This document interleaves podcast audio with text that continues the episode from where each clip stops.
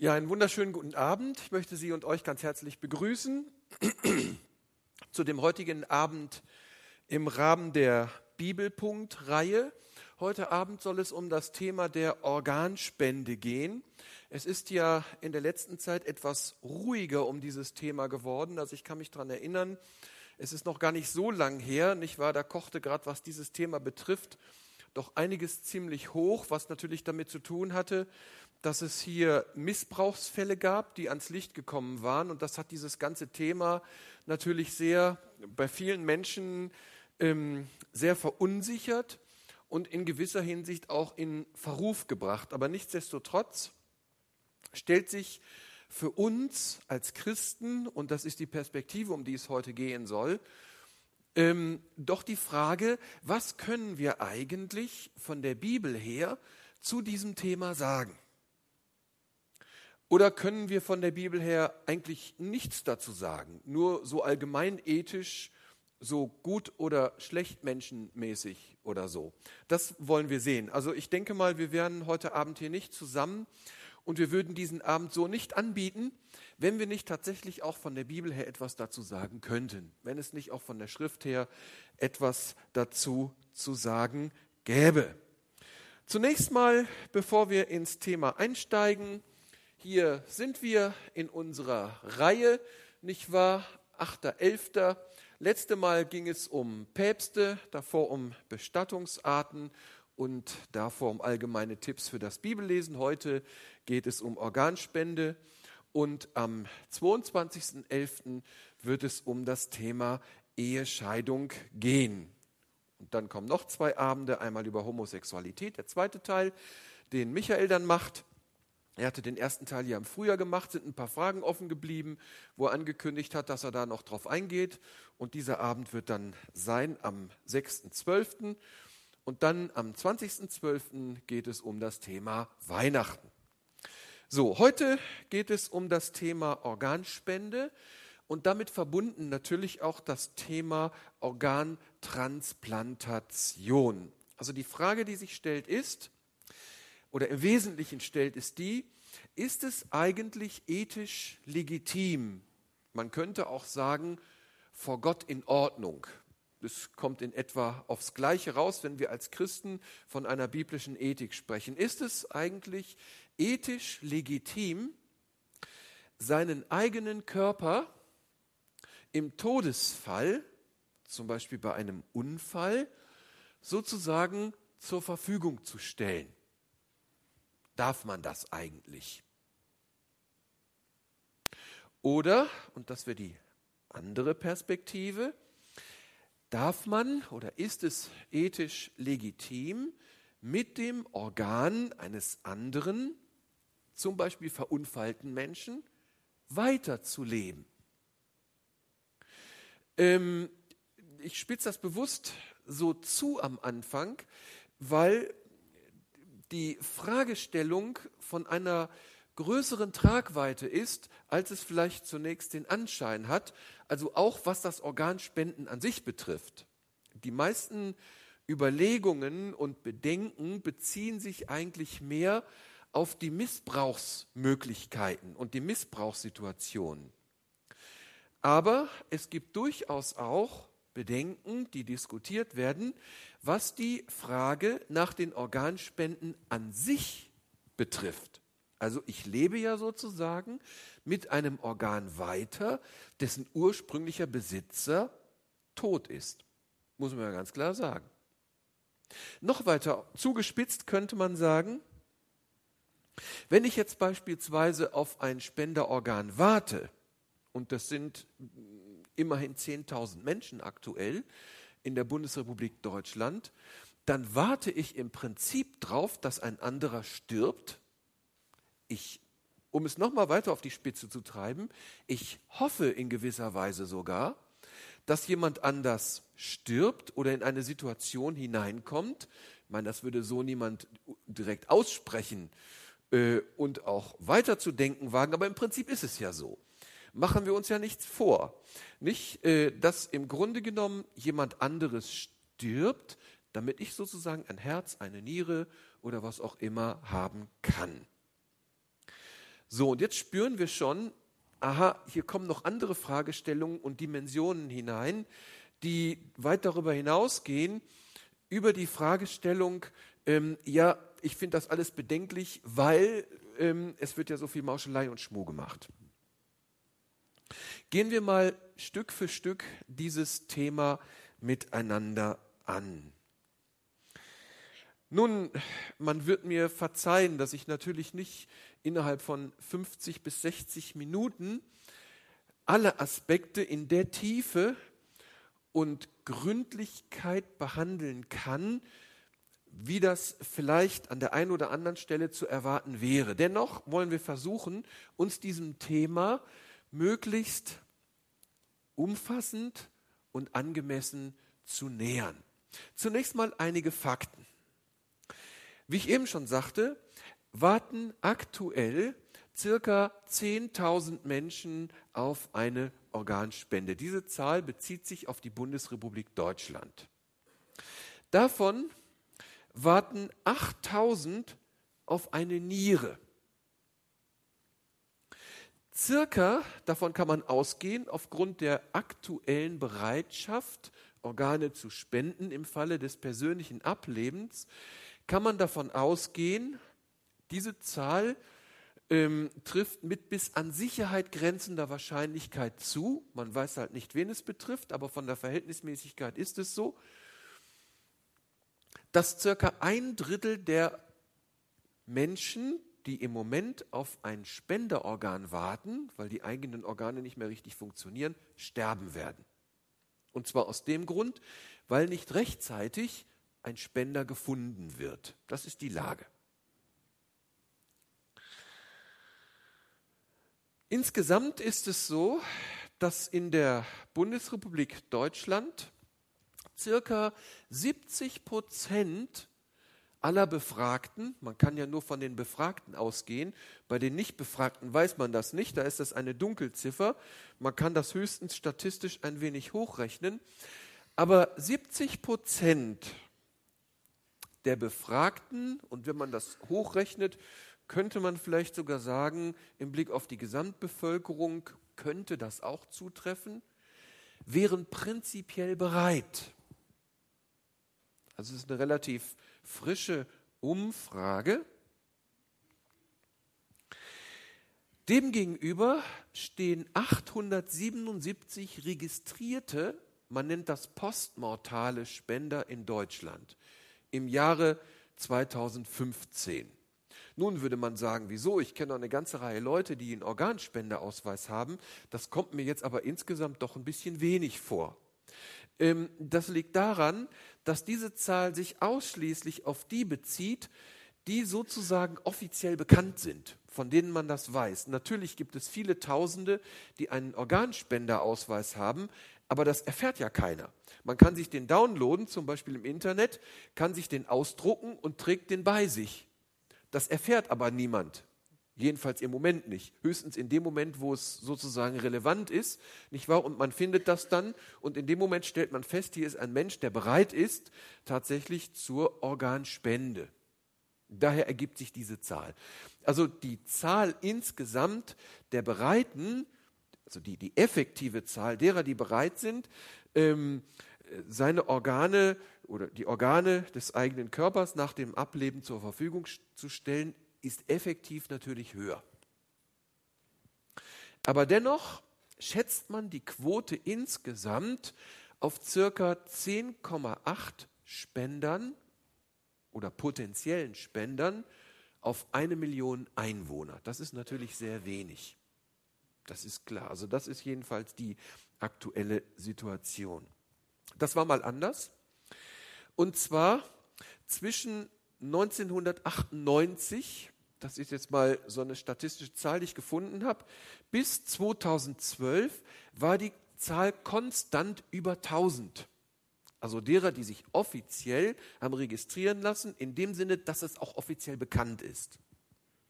Und der Höchstwert lag im Jahre 2007 bei 1313 potenziellen Spendern. Die Anzahl mal ein bisschen weiterklicken hier. So. Die Anzahl der postmortal entnommenen Nieren betrug im Jahr 2014 1520. Postmortal heißt nach dem Tod. Warum man hier unterscheidet, wird dann gleich noch deutlich werden. Das hängt damit zusammen, dass auch Lebende Organe spenden können. Diese Möglichkeit besteht, zum Beispiel Knochenmarksentnahme äh, und so weiter ähm, ähm, bei Blutkrebs und so. Nicht? Also es werden da Knochenmarkspender gesucht. Ähm, das ist äh, sehr schwierig und sehr kompliziert das Ganze und ähm, auch Nieren beispielsweise nicht, äh, werden lebenden Menschen, sofern sie, also in, ich kann jetzt nur von Deutschland ausgehen, international sieht die Sache nicht immer so ganz prickelnd aus, muss man sagen, aber ähm, es werden aus lebenden Personen beispielsweise Nieren entnommen, sodass ein naher Angehöriger, wo eine relative Nähe ist, sagen wir mal, auch von der äh, Gewebestruktur und so weiter, die medizinischen Voraussetzungen, die hier gegeben sein müssen, ähm, um halt eben hier einem nahen Angehörigen oder jemandem, wo das eben, sagen wir mal, von den Rahmenbedingungen her passt, ein Weiterleben zu ermöglichen mit einer Spenderniere. Die Gesamtzahl der Nieren, jetzt mal anhand des Beispiels von gespendeten Nieren, liegt zwischen 1963 und 2013 bei 80.294 Stück. International gesehen hat Spanien die höchste Quote.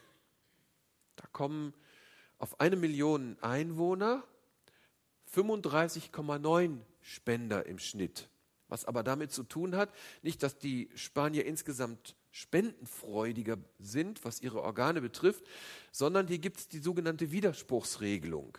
Das heißt, jeder, der nicht widerspricht, also man muss offiziell sagen, hiermit widerspreche ich und sage ausdrücklich, dass ich meine Organe nicht spenden will. Und solange man das nicht macht, gilt man sozusagen, wird das gewertet als ein stilles Einverständnis. Äh, dass man sozusagen bereit ist zur Organspende im Falle des Ablebens.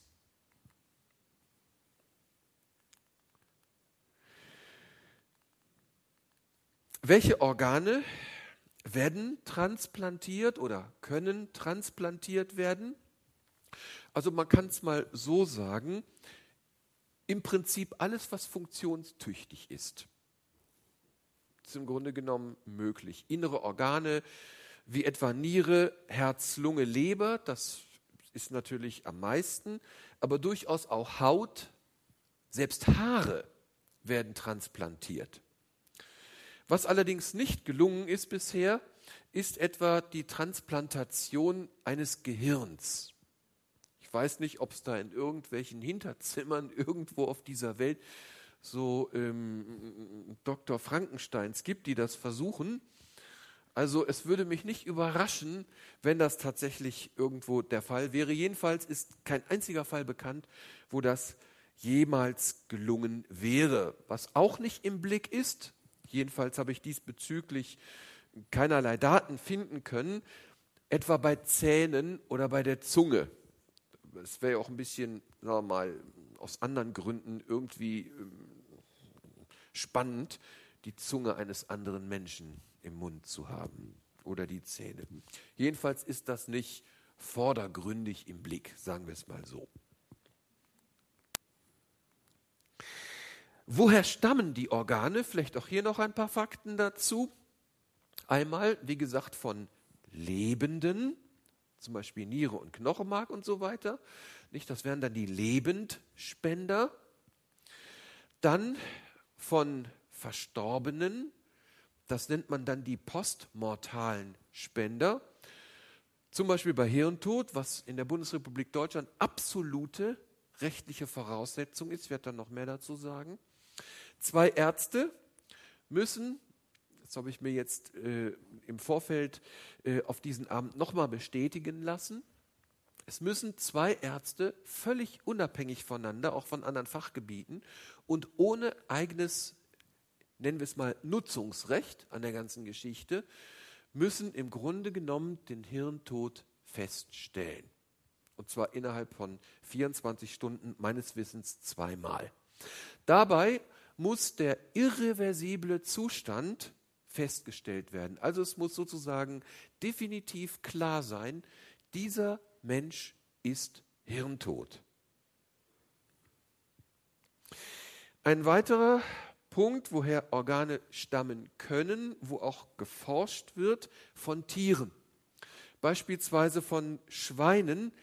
Es werden in bestimmten Bereichen aber durchaus auch Affen in Betracht gezogen, weil man eben davon ausgeht, gerade bei Schweinen und auch bei Affen, dass da eine gewisse, naja, nennen wir es mal, anatomische Nähe zum Menschen besteht. Wobei, wo derartige Dinge ausprobiert wurden, hat es in der Regel schwere Komplikationen gegeben. Ethisch anzumerken hier die Problematik der medizinischen Grenzüberschreitung zwischen Mensch und Tier. Also, dass hier tatsächlich erhebliche ethisch-morale Bedenken angemeldet werden können an dieser Stelle. Damit sind wir schon bei ethischen Fragen, die, also soweit mal die Fakten, nicht, man könnte sicherlich noch detaillierter und auf die verschiedenen Organe eingehen und so weiter, das soll uns mal reichen, um uns das ganze Thema insgesamt von der Faktenlage her zu vergegenwärtigen und uns auch die Brisanz deutlich zu machen, die das hat. Das hat eben viele tausend Menschen tatsächlich, weil eben kein Spenderorgan gefunden wird, sterben werden obwohl sie nicht sterben würden, wenn ein Spender gefunden würde. Rein aus medizinischen Gesichtspunkten. Das ist die Lage. Nun zu den ethischen Anfragen, die in diesem Zusammenhang gestellt werden, wobei ich sehr finde, dass man diese Dinge sehr ernst nehmen sollte. Insgesamt kann man unterscheiden zwischen zwei ethischen Problemfeldern, die allerdings sowohl bei den Befürwortern wie auch bei denen, die skeptisch und ablehnend sind, nicht selten durcheinander geworfen werden. Gerade auch bei ähm, Argumentationsgängen, die sich im biblisch-theologischen Bereich bewegen, ähm, kann man leider manchmal feststellen, dass diese Dinge ähm, sozusagen durcheinander gebracht werden. Deswegen halte ich es für bedeutsam, hier an dieser Stelle mal sorgfältig zu unterscheiden. Einmal die allgemeinen ethischen Fragen. Das sind etwa Probleme der Risiken, auch im rein medizinischen Bereich, die entstehen können, Abstoßungsmechanismen und Reaktionen aufgrund des Immunsystems und so weiter. Aber durchaus auch Fragen, was die Verteilung der Organe betrifft. Wer bekommt jetzt eins? Also wer steht sozusagen oben auf der Liste und wer steht weiter unten. Denn das Thema ist ja, je weiter ich unten auf der Liste stehe, desto höher ist die Wahrscheinlichkeit, dass nicht rechtzeitig sozusagen ein passender Spender gefunden wird. Also ist natürlich das Interesse und die Frage äh, von großer Brisanz, wie hoch stehe ich sozusagen auf dieser Liste? Und das ist eine Frage. Da kommen dann auch Fragen ähm, und Themen wie Gerechtigkeit rein und Chancengleichheit beispielsweise, die hier gewährleistet werden müssen an dieser Stelle, um hier sozusagen ähm, äh, die Zuteilung fair zu gestalten und hier niemanden zu übervorteilen, beziehungsweise in eigentlich ungerechter Weise ähm, zu bevorzugen. Und das ist nicht so ganz einfach. Das ist nicht so ohne weiteres vom Tisch zu wischen. Nicht, ähm, wie ist es zum Beispiel, ähm, nur mal jetzt konstruiert, aber solche Fälle gibt es ja, nicht zum Beispiel eine zur Verfügung stehende ähm, Leber. Nicht, da ist jemand, der, sagen wir mal, jetzt Mitte 60 oder vielleicht schon Anfang 70 ist, es vielleicht auch mit dem Alkohol nicht so ganz, sagen wir mal, immer äh, so gehalten hat und so. Und dann ist eine 30-jährige Mutter, wo zwei kleine Kinder zu Hause sind. So, wer wägt jetzt ab? Wem steht das am ehesten zu? Das sind solche Fragen, die sich dann stellen, nicht? Aber man könnte ja sagen, noch nicht mal, dass der jetzt ein Alkoholproblem gehabt hätte. Sagen wir mal einfach so, nicht? Da ist jemand, der hat, Kinder sind aus dem Haus und so weiter, ist jetzt älter. Ähm, so, und wer will jetzt hier eine Entscheidung treffen? Wessen Leben ist jetzt hier wertvoller an dieser Stelle? Ja, wie, wie, das sind so Fragen, die sich dann ergeben. Ethische Problemfragen in der Medizinethik. Bis hin natürlich zu Fragen von Missbrauch und Kriminalität. Also Missbrauch, da ist die Grenze an Krimin zur Kriminalität ja hauchdünn, ähm, wo Menschen dann sozusagen so ein bisschen unter Druck gesetzt werden. Nicht ähm, missbräuchlich wäre zum Beispiel, wenn im Krankenhaus ähm, da ist jemand verstorben, Angehöriger, und da ist halt eben keine Klarheit, wollte der es jetzt oder nicht, nicht? Und die Angehörigen werden jetzt gefragt. Nicht? Und wenn da so ein bisschen, na, wäre doch gut und so, also wenn man die so ein bisschen da in eine bestimmte Richtung ähm, lenkt oder diesbezüglich unter Druck setzt. Bis hin zu schweren kriminellen Missbrauchsfällen, äh, dass Menschen entführt werden. Wir wissen zum Beispiel von Beispielen aus Ägypten und anderen Ländern, gerade Ländern der dritten Welt, äh, ist das keine Seltenheit leider zu beklagen, nicht, dass Menschen entführt werden und ihnen dann, die dann unter Narkose gesetzt werden und ihnen dann gnadenlos eine Niere, also im besten Fall nur eine Niere entnommen wird, nicht, äh, und sie dann irgendwann aufwachen und keine Ahnung, wenn er wieder freigelassen haben, dann nur noch eine Niere. Mal ganz abgesehen von der mangelnden gesundheitlichen Nachsorge, die dann ja auch erforderlich wäre. Bis hin zur Kriminalität, dass dann Leute wirklich ermordet werden und die ähm, Organe entnommen und verkauft. Solche Fälle gibt es natürlich auch. Aber das sind halt eben die allgemeinen ethischen Fragen, die hochbedeutsam sind, sind selbstverständlich, die aber, sagen wir mal, noch nicht unmittelbar in diesen anderen Fragenkreis hineinkommen, nämlich spezifisch theologische Fragestellungen. Auf die werden wir dann gleich noch im Einzelnen einzugehen haben. Das sind eben so Fragen nach dem Menschenbild.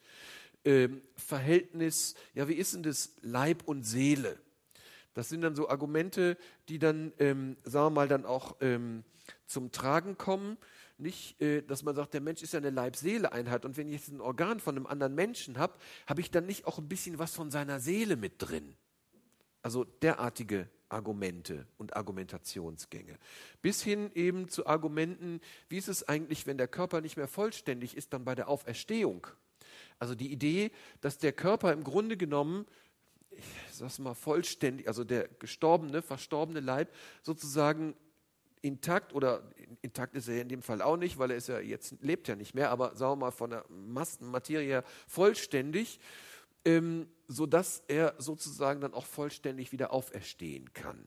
Nicht? Also diese Fragen wirken sich zum Beispiel auch aus ähm, im Blick auf die Frage, soll man jetzt als Christ eine Erdbestattung oder eine Kremation befürworten? Also da sind dann auch so Bereiche, da spielen allerdings noch andere Fragen mit rein, aber diese halt eben auch.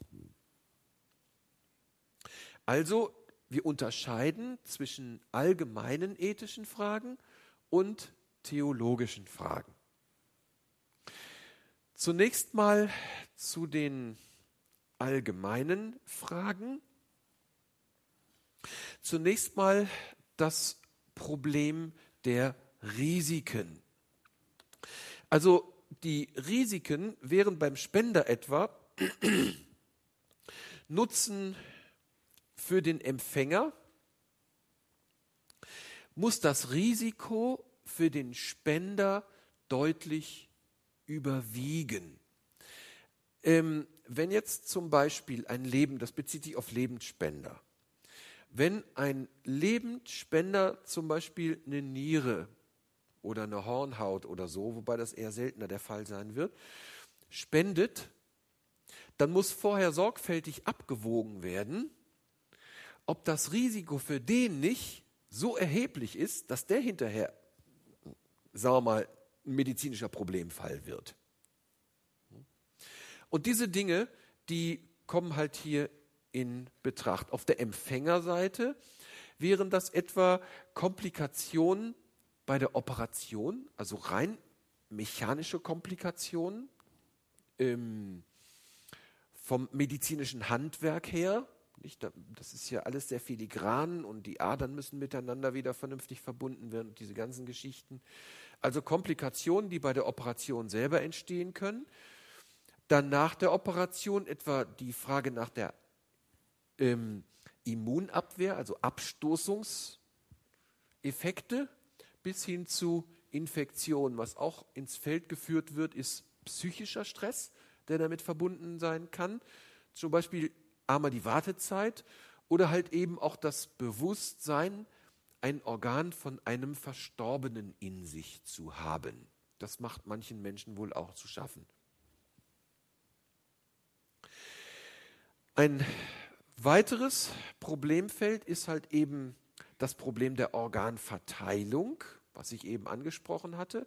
Nicht? Also wer bekommt unter welchen Voraussetzungen eben das Organ?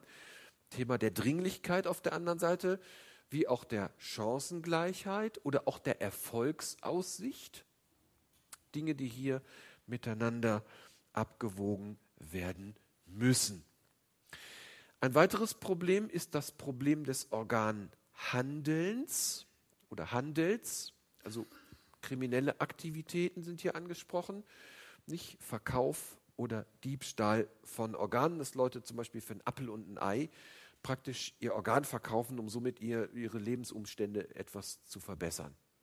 Nicht? Und was dann eben von bestimmten ähm, Netzwerken, kriminellen Netzwerken gnadenlos ausgenutzt wird. Aber selbst wenn man sagen würde, okay,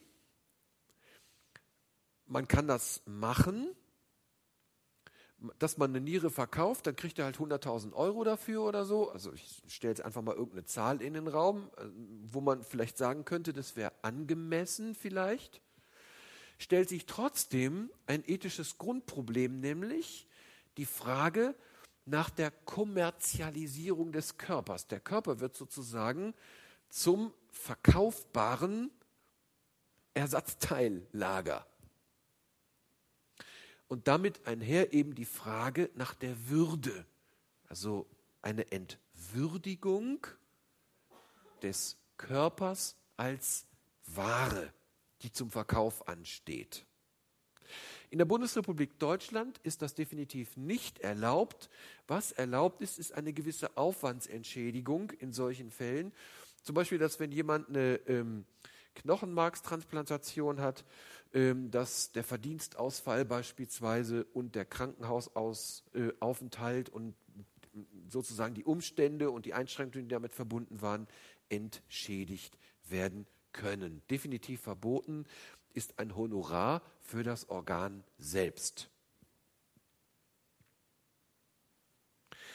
Ein weiteres Problem, allgemeines Problem, ist die Frage nach der Freiwilligkeit. Freiwilligkeit wäre hier aus ethischer Sicht eine unverzichtbare Grundvoraussetzung. Das Grundgesetz der Bundesrepublik garantiert das Recht auf körperliche Unversehrtheit. Das heißt, der Körper eines Menschen ist kein latentes Gemeineigentum. Also insofern ist es in Deutschland oder wäre es in Deutschland auch schwierig, zu sagen, wie etwa in Spanien, und das wäre eine Anfrage, im Prinzip ist jeder erstmal Organspender, nur wenn er ausdrücklich sich dagegen ausspricht, dann halt eben nicht mehr. Das ist problematisch aus diesem Grund, aus dem Grundrecht der körperlichen Unversehrtheit und dass der Körper eben kein latentes Gemeineigentum ist. Dann gibt es die erweiterte Zustimmungslösung. Das bedeutet, man muss bei Lebzeiten sein Einverständnis geben, beispielsweise durch einen Organspendeausweis. Und das ist die Regelung, wie sie in Deutschland ist. Nicht? Also man wirbt insgesamt um das Einverständnis, dass die Menschen sich äußern. Da gibt es dann Überlegungen, zum Beispiel eine allgemeine Erklärungslösung, dass man, wenn man eine Krankenversicherungskarte neu bestellt, dass man dann auch ein Kreuzchen macht. Ich wäre jetzt bereit, Organspender zu sein beispielsweise oder bei der Führerscheinprüfung oder so. Was natürlich ein bisschen suffisant ist. Nicht? Suffisante Aspekte, sagen wir es mal so. Jungen Menschen sofort den Organspendeausweis mit ins Fach zu legen bei der Führerscheinprüfung. Ein weiteres Problem, und das wird auch unter vielen Christenmenschen diskutiert, ist halt eben die Frage nach der Todesdefinition. Das heißt also, die Frage, wie sicher ist eigentlich unterm Strich das Hirntodkriterium? Also das ist einer der stärksten und schärfsten Kritikpunkte an dieser Stelle. Auch die Angst nach voreiligen Diagnosen. Ich habe jetzt einen Organspendeausweis, also die Befürchtung, dass man dann nicht die Hilfe erfährt, die man vielleicht erfahren würde, wenn man keinen Organspendeausweis hat. Also diese Befürchtungen sind in Deutschland ähm, nicht begründet. Also hier ähm, gibt es eindeutige Regelungen, äh, die das verhindern. Und soweit ich informiert bin, funktioniert das auch ganz gut. Aber dennoch ist natürlich immer die Möglichkeit von Missbrauch an diesen Stellen nicht zu 100 Prozent auszuschließen. Das muss man natürlich auch sagen. Menschen sind Menschen. Also die Angst vor einer Aufweichung der Kriterien. Fragen, die hier diskutiert werden. Also es ist definitiv so, die Technik, die moderne Medizintechnik kann das Herz-Kreislauf-System eines Menschen am Laufen halten. Sehr lang. Ich weiß nicht, ob man sagen kann, beliebig lang, jedenfalls sehr lang. Woraus sich noch andere Fragen stellen, nämlich die Frage, ab wann schaltet man eigentlich ab? Das ist ja auch so eine Frage. Nicht? Äh, Gerade bei Wachkoma-Patienten ist das noch brisanter. Aber solche Fragen stehen hier dann plötzlich im Raum. Ist der Mensch eigentlich tot? Denn es ist so, das Herz schlägt, die Haare wachsen, die Fingernägel auch. Das heißt, die Fingernägel müssen geschnitten werden. Ja. Nicht? Obwohl der Mensch eigentlich im Prinzip hirntot ist. Das heißt, würde man die Geräte abschalten, dann würde das Ganze sofort in sich zusammenbrechen dann würde diese Situation sofort zu Ende sein. Wobei, wenn man das in Frage stellt, darüber muss man sich auch im Klaren sein, ist die ultimative Bedeutung des Gehirns als existenzielle Steuerfunktion des Leibes grundsätzlich in Frage gestellt. Und das ist natürlich auch wieder problematisch, weil kein Mensch kann ohne Gehirn leben. Nun ohne Herz natürlich auch nicht, aber da ist es nicht so schwierig. Wenn das Herz nicht mehr schlägt, dann ist die Sache klar. Gut, man kann dann noch reanimieren und so weiter. Wenn das funktioniert, ist ja gut, aber irgendwann ist dann fertig. Manche sprechen hier von einem technisch arretierten Zustand. Das heißt, man arretiert eigentlich einen Zustand, zwischen Leben und Tod irgendwo. Und das ist das, was die Sache, sagen wir mal, schwierig macht. In früheren Zeiten, als die Medizintechnik diese Möglichkeiten nicht hatte, stellten sich diese Fragen nicht. Da ist der Mensch dann einfach gestorben, fertig. Und heute wäre es immer noch so, wenn man abschaltet, wird der Mensch definitiv sterben. Innerhalb von wenigen Sekunden. Beziehungsweise würde der Zustand zusammenbrechen. Nicht, ähm, als tot ist er ja vorher schon erklärt. Das heißt, eigenständiges Leben, menschliches Leben existiert ohne Gehirn nicht. Das wäre für mich ein gewichtiges ethisches Argument, zum Beispiel gegen die Argumentation, dass man sagt, ja, es gibt ja auch andere Medikamente, die man unbedingt braucht, um am Leben zu bleiben. Aber der Unterschied ist der, dass andere Medikamente und Hilfsmittel, zum Beispiel ein Herzschrittmacher oder so, das Vorhandene im Grunde genommen stützen und unterstützen, sodass der Mensch trotzdem einigermaßen autark weiterleben kann. Hier ist die Situation die, dass er nur angeschlossen an diesen kompletten Apparatekomplex sozusagen ähm, werden die Funktionen in Gang gehalten, weil normalerweise steuert das das Gehirn. Das heißt, ohne diese technischen Voraussetzungen ist hier gar nichts mehr. Insofern kann man aus meiner Sicht auch nicht mehr von Leben im eigentlichen Sinne sprechen. Das ist ja so die Diskussion. Die Frage, was ist Leben? Leben hat auch zu tun mit eigenständiger, aus dem Körper heraus funktionierender Existenzweise. Unter diesen Gesichtspunkten ist der Hirntod durchaus ein angemessenes Kriterium. Nun grundsätzliche Fragen der biblisch-theologischen Ethik. Also das waren jetzt die Fragen der allgemeinen Ethik, die allgemein diskutiert werden, auch in der Medizinethik, die man natürlich auch unter biblischen Gesichtspunkten betrachten kann. Aber jetzt wollen wir mal die ähm, speziell biblisch-theologischen Fragen anschauen. Das heißt also, was kann man speziell von der Bibel her zum Thema Organspende sagen? Zunächst mal ganz grundsätzlich drei Fragenkreise, die hier in Betracht kommen. Zunächst mal die Frage, wer ist eigentlich der Mensch? Die Frage nach dem biblischen Menschenbild. Ist der Mensch nur Materie, sozusagen ein beliebiges Konglomerat von Material, das dann eben benutzt werden kann? Es stellt sich die Frage nach der Geschöpflichkeit und auch Vergänglichkeit des Menschen. Eine weitere Frage ist die Einheit in der Tat von Leib, Seele und Geist. Eine Frage, die man nicht mit einem Federstrich von der Hand weisen kann.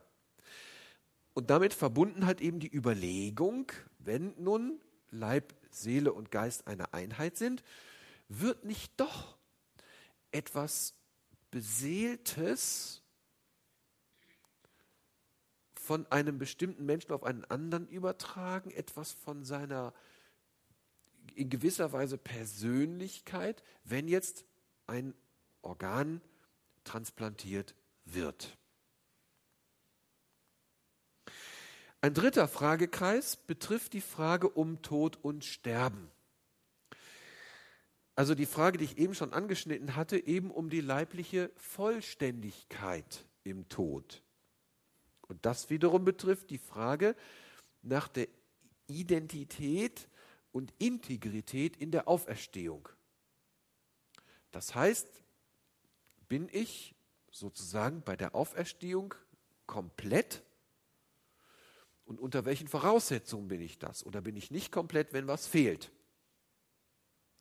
Vielleicht etwas merkwürdig anmutende Vorstellung, nicht? Oder Frage. Aber diese Fragen werden tatsächlich in christlichen Publikationen diskutiert. Zunächst mal zur Frage, wer eigentlich ist der Mensch? Wir sprechen von der Einheit von Leib, Moment, ja, wir sprechen beim Menschen von der Einheit von Leib, Seele und Geist, da werde ich dann gleich noch ein bisschen drauf eingehen. Was zunächst mal von Belang ist, ist, dass der Mensch von Anbeginn der Schöpfung unsterblich war. Das heißt also, als Gott den Menschen geschaffen hat, so ist die biblische Aussage und das biblische Zeugnis, war der Mensch zunächst unsterblich. Das heißt, er hatte das ewige Leben. Er war nicht vergänglich, sondern Tod und Vergänglichkeit waren die Folgen der Sünde, des Sündenfalls. Wir sprechen hier in der Theologie und in der biblischen Lehre von dem Sündenfall. Und die Folge davon war halt eben der Tod. Und zwar insbesondere der körperliche Tod. Dazu später mehr. Ferner sagt uns die Bibel, dass der Mensch zum Bilde Gottes geschaffen ist und von daher eben eine ganz besondere Würde hat. Zum Ebenbild Gottes heißt einmal im Sinne Gottes, so wie Gott das wollte, wie er sich den Menschen vorgestellt hat, aber auch, dass der Mensch in seinem Menschsein den Charakter Gottes widerspiegelt. Nun zur Einheit von Leib, Seele und Geist.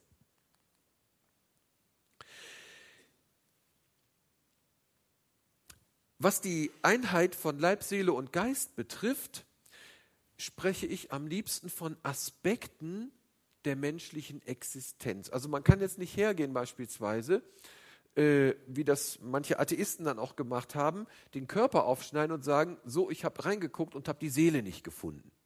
Ist klar. Nicht? Haben das Herz angeguckt, nicht wahr? Der Herz als Sitz der Empfindungen traditionell, äh, da war nichts was dann als Argument genommen wurde, es ist ja doch nur alles Materie. Nein, es sind Aspekte menschlicher Existenz, die in gewisser Weise auch das Wesen Gottes widerspiegeln, nicht Dreieinigkeit Gottes. Das äh, sind auch Dinge, die hier mit eine Rolle spielen. Aber der Mensch hat nun mal auch Gedanken, er hat Empfindungen, er hat eine Ich-Identität. Er hat eine eigene Persönlichkeit, eine, ein Selbstbewusstsein und so weiter. In der Bibel stehen Begriffe wie etwa Seele oder auch Geist für das Leben insgesamt. Wenn man zum Beispiel den hebräischen Begriff Nefesh, liest man von rechts nach links, Nefesh, in Genesis 2, Vers 7, das erste Buch Mose 2, Vers 7, das ist das Leben. Oder wird auch übersetzt mit Kehle oder Atem. Lebensodem Gottes meint eben genau diesen Aspekt Selbstbewusstsein und Identität. Interessant, Jesus am Kreuz sagt nicht, in deine Hände befehle ich meine im griechischen Psyche, sondern er sagt, in deine Hände befehle ich meinen Geist. Das ist sehr interessant in Lukas 23, Vers 46. Ein anderer Aspekt in diesem Zusammenhang. Die Unterscheidung vom inwendigen und äußeren Menschen bei Paulus. Der äußere Mensch vergeht, aber der inwendige Mensch bleibt. Das ist das, was klassischerweise eben halt auch mit dem Begriff der Seele bezeichnet und identifiziert wird. Damit ist etwas anderes angezeigt, nämlich, dass die Seele beziehungsweise der Geist, manche sprechen noch von der Geistseele und so weiter, im Sinne des Bewusstseins Ewigkeitscharakter hat. Und zwar nicht nur beim Menschen, der an Jesus glaubt und das ewige Leben erbt, sondern jeder. Jede Seele ist unsterblich. Und darauf beruht nämlich die biblische Botschaft, dass es auf der einen Seite nach dem Tode das ewige Leben gibt und für die, die halt eben Jesus in diesem Leben nicht als Erlöser angenommen haben, die ewige Verdammnis, also dieser doppelte Ausgang. Himmel, um es mal so auf den Punkt zu bringen, oder Hölle. Die Seele wird in jedem Falle weiter existieren, im Gegensatz zum Körper übrigens. Der Körper stirbt und damit wird er zu Humus. Dann kommen wir zur nächsten Frage, Tod und Sterben. Hier muss man ganz klar sagen, die Identität und Integrität in der Auferstehung sind nicht abhängig von der Vollständigkeit der sterblichen Überreste. Das ist kompletter Humbug. Was ist denn mit den Märtyrern, ja, die in den römischen Arenen beispielsweise ähm, wilden Tieren vorgeworfen wurden, die dann, wo dann manche ähm, Extremitäten, Arme oder Beine von Wölfen oder anderen Tieren aufgefressen wurden, ja, und deren Reste dann irgendwo verscharrt wurden, die haben auch keine, sagen wir mal, Integrität des Leibes nach dem Tod. Und trotzdem spricht die Bibel ganz deutlich und, und ehrt die Märtyrer und spricht ganz deutlich davon, dass sie selbstverständlich bei der Auferstehung, wenn wir dann einen neuen Leib bekommen, äh, vollständig dabei sein werden. Oder was ist mit Christen, die bei Anschlägen etwa ums Leben gekommen sind oder bei anderen Unfällen, Katastrophen und so weiter. Es ist ja nicht immer so, dass man jetzt stirbt und eine ganz normale Bestattung hat. Also, das ist ein Punkt, der sehr, sehr wichtig ist. Es heißt, von Erde bist du genommen und zu Erde sollst du werden. Das heißt, unser Körper, unser Organismus besteht aus Bestandteilen, die es überall in der Natur sonst auch gibt, die letztlich in der Erde sind. Ich habe jetzt neulich in einem Kurs vor Studenten gesagt, eine Kuh, eine ganz normale Kuh baut ihre Muskeln und die von uns so beliebten Steaks und so weiter auf, indem sie Gras frisst. Und das Gras kommt aus der Erde. Also wo guter Boden ist, gute Erde, wächst gutes Gras. Und der Organismus beispielsweise eines Rindes ist in der Lage, solch eine komplexe Organismusstruktur mit Muskeln, Eiweißen, Gehirn, mit allem drum und dran, wie bei uns im Grunde genommen, äh, nur halt eben anders aufgebaut, so, solch eine Struktur aufzubauen. Das kommt letztlich aus dem Gras. Die frisst ja nichts anderes. Gut, manche geben Kraftfutter und so, aber sie würde genauso auch existieren, wenn sie nur Gras fressen würde. Das Rind. Dann hätten wir auch unsere Sticks. Die sind noch viel besser, als wenn man irgendwann anderes Chemikalien noch dazu gibt. Bio-Steak sozusagen.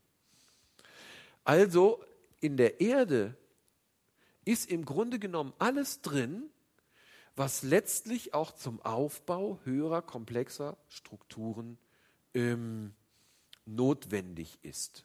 Und so ist das zu verstehen. Nicht? Gott hat uns sozusagen aus dem gleichen, in Anführungsstrichen, Material gemacht, was sonst überall auch in der Schöpfung ist. Und wenn der Mensch zu Erde wird, dann kann tatsächlich ein Baum diesen Humus aufnehmen, gewissermaßen, wenn man so will, gnadenlos als Dünger. Das hört sich jetzt alles ein bisschen sehr makaber an, aber rein sachlich, faktisch ist das so. Und deswegen, vor diesem Hintergrund ist es absurd zu meinen, bei der Auferstehung, wenn wir einen neuen Leib bekommen, sind wir nur dann dabei und vollständig dabei, wenn das alles sozusagen vollständig begraben wird. Das hat andere Aspekte, die uns wichtig sind. Natürlich auch, wir drücken damit ja auch was aus, nicht wahr? Wir übergeben den Leib der Erde und so weiter. Ähm, aber was das ewige Leben bei dem Herrn betrifft, und auch unsere Auferstehung ist das völlig irrelevant. Völlig irrelevant. Das heißt, die Beschaffenheit der sterblichen Überreste eines Menschen hat keinen Einfluss auf das ewige Leben.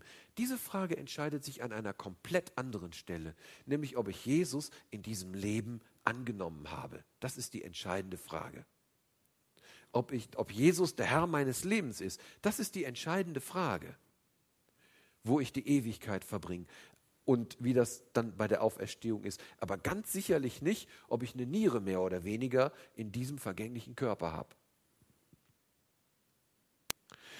Dieses irdische Leben, unsere irdische Leiblichkeit ist endlich. Das heißt, nach dem Tode hat dieser irdische Leib für den Menschen seine existenzielle Bedeutung verloren. Bei der Auferstehung werden wir einen komplett neuen Leib bekommen, der übrigens nicht aus den biologischen Bestandteilen dieses Leibes besteht, sondern es wird im Grunde genommen eine neue leibliche oder eine neue Leiblichkeit sein, die übrigens nicht mehr vergeht, eine unvergängliche Leiblichkeit. So sagt es uns 1. Korinther 15. Und bei der Wiederkunft Jesu, wenn ich es vielleicht in diesem Zusammenhang auch mal kurz sagen darf, ist ja die Verwandlung, nicht? Wir werden nicht alle sterben, aber wir werden alle verwandelt werden, nicht? Dann wird das Verwesliche anziehen, die Unverweslichkeit und das Sterbliche wird anziehen, die Unsterblichkeit. Dann werden wir in diesem Moment einen Leib bekommen, der nicht mehr stirbt. Gut, jetzt gibt es dann halt so Überlegungen nicht, ob man sich dann noch erkennt und so. Das sind dann andere Fragen, die dann eine Rolle spielen. Aber rein jetzt im Blick auf die Organspende-Problematik hier ist das völlig bedeutungslos. Die Seele ist übrigens, also was Paulus den inwendigen Menschen nennt, ist nun auch nicht mehr an den Leib gebunden. Daraus folgt, für die Frage nach Organspende und Organtransplantation, dass das im Grunde genommen nichts mehr und auch nichts weniger ist als ausschließlich die Übertragung von Fleisch zu Fleisch. Von vergänglichem Fleisch zu vergänglichem Fleisch, zu kurativen Zwecken. Nicht mehr und auch nicht weniger. Weil nämlich die Seele im Grunde genommen nach dem Ableben ja gar nicht mehr in dem Körper drin ist. Also insofern ist auch die Überlegung absurd, dass noch ein Teil der Seele an diesem Organ dran kleben würde oder damit verbunden wäre. Das ist Unsinn von der Bibel her.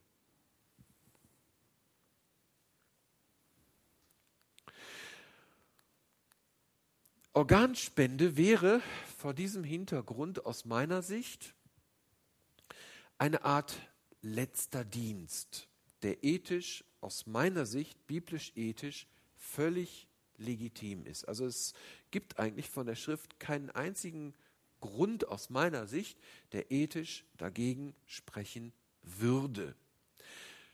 Wo allerdings gravierende ethische Bedenken anzumelden sind, ist halt eben die Missbrauchsfrage.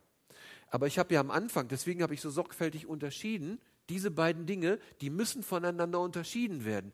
Was die rein biblisch-theologischen Aspekte des Menschenbildes und der Auferstehung Tod und Ewigkeit betrifft, gibt es definitiv keine ethischen Bedenken, die anzumelden wären. Auch nicht die Frage nach dem Hirntod. Weil in früheren Zeiten, als es die, diese medizinischen Geräte nicht gab, ähm, hat sich diese Frage nie gestellt. Und insofern ist diese Frage ethisch zu vernachlässigen. Sie ist nicht zu vernachlässigen im Blick auf den Umgang, dass einwandfrei festgestellt wird, dass dieser Mensch tatsächlich auch tot ist. Das ist klar. Hier gibt es ethische Dinge, die definitiv von Bedeutung sind. Die sprechen aber nicht prinzipiell theologisch gegen die ähm, Sache der Organspende an sich. Organspende könnte man also fassen als einen letzten Akt der Nächstenliebe. Wenn ich sterbe, sagen wir mal, dann wird meine Seele, ich, wie auch immer man es jetzt fasst, ja, bleiben wir beim Begriff der Seele, dann werde ich bei Jesus sein. Dann spielt das keine Rolle mehr, was mit dem Körper ist. Das ist irrelevant. Der geht eh den Weg des Fleisches. Wenn dann die Möglichkeit bestünde, tatsächlich mit dem, sagen wir mal, irdischen Material anderen Menschen die Lebensqualität zu erhöhen. Denken wir mal weiter. Vielleicht ihm sogar dadurch die Gelegenheit zu ermöglichen, Jesus persönlich kennenzulernen, nicht? dann wäre das aus meiner Sicht kein schlechter Dienst, sondern ein letzter Akt der nächsten Liebe. Oder noch stärker auf den Punkt gebracht, ein anderer Mensch, der sonst sterben müsste, kann möglicherweise wiederhergestellt werden oder zumindest die Lebensqualität deutlich verbessert werden und weiterleben. Fazit.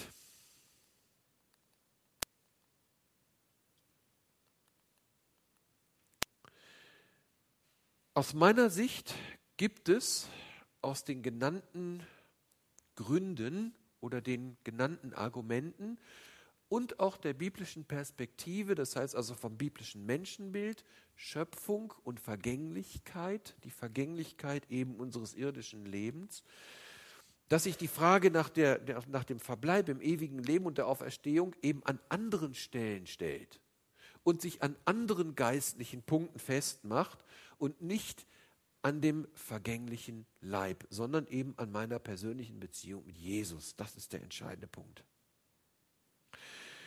Der menschliche Körper als fleischliche Existenz ist nicht ewig und sollte deshalb auch nicht geistig überhöht werden. Jegliche Form allerdings, auch das möchte ich ausdrücklich sagen, von Missbrauch, Zwang und Unfreiwilligkeit ist zu verwerfen. Ist verwerflich, ich will noch weitergehen, ähm, aus biblischer Sicht Sünde. Von daher wäre am Schluss meine Anregung, sich bei Zeiten klar zu äußern, was übrigens auch ähm, eine erhebliche Entlastung mitunter für Angehörige sein kann.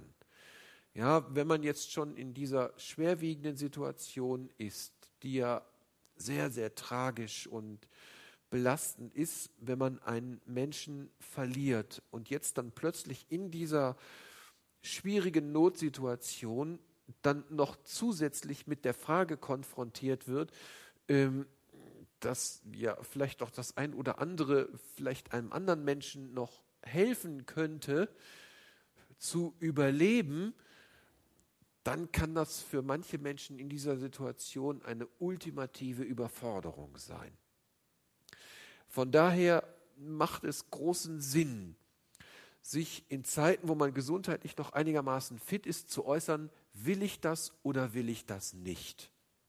Und diese Entscheidung, die muss natürlich jeder für sich selber treffen, das ist völlig klar. Nicht? Da darf kein Zwang bestehen. Und überhaupt bei den Fragen des persönlichen Lebens, diese, diesen Grundgedanken der Freiheit, den haben wir deutlich drin im Neuen Testament, aber sich bei Zeiten klar äußern, weil diese Thematik ist da es sind Menschen, die sterben werden, weil es zu wenig Organe gibt. Und von daher eben äh, die Frage, die sich jeder dann selber stellen kann und meiner Ansicht nach auch sollte, nicht, ähm, wie er sich hier positionieren will. Nicht? Und es ist völlig zu respektieren, aus meiner Sicht, und es spricht biblisch auch nichts dagegen, wenn man sagt, nee, also für mich ist das jetzt irgendwie nichts, ich kann, mich das jetzt, kann mir das jetzt nicht vorstellen. Damit versündigt man sich auch nicht, sondern es ist eher eine Frage eben der persönlichen Entscheidung. Was mir wichtig war, halt eben aufzuzeigen, warum aus meiner Sicht, aus biblisch, theologischer, biblisch-ethischer Sicht nichts gegen eben eine Organspende oder die Bereitschaft einer Organspende an sich und einer Organtransplantation an sich spricht. Ja, und damit möchte ich mich ganz herzlich bedanken für die Aufmerksamkeit und ja, so Gott will und wir leben und wir mögen, werden wir uns in zwei Wochen zu dem Thema Ehescheidung, was ja auch brisant ist, zu diesem Thema wiedersehen. Ich wünsche Ihnen allen einen gesegneten Heimweg und einen guten Abend. Bleiben Sie bewahrt. Wiedersehen.